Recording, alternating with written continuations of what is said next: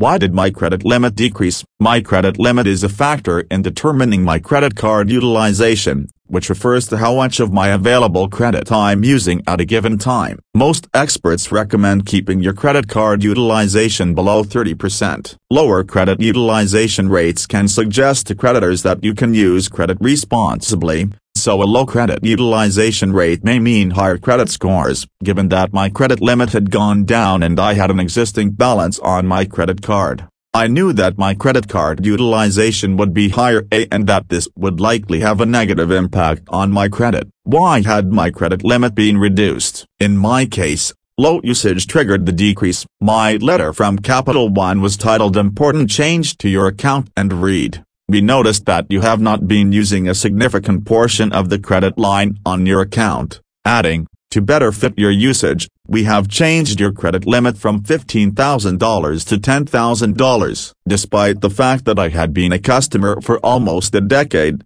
never missed a payment and have excellent credit, my card issuer decreased my credit limit. As I later learned, these things don't necessarily matter. A bank or credit card issuer can generally lower, or increase, your credit limit at any time as long as the credit card agreement allows. Low usage isn't the only reason a lender could decrease your credit card limit. You might find yourself in a similar situation to mine if you have missing or late payments. Your overall credit card utilization is high, the amount can vary but often above 30%. Your credit scores are now lower for other reasons. There have been large changes in your spending behavior recently. One thing a card issuer can't do is lower your credit limit and then immediately slap you with an over-the-limit fee or penalty rate if you happen to exceed the new lower limit. Issuers must give you at least 45 days from receiving notice of the lower limit to charge you any such fees. If you have any questions about how your particular credit card issuer handles credit limits,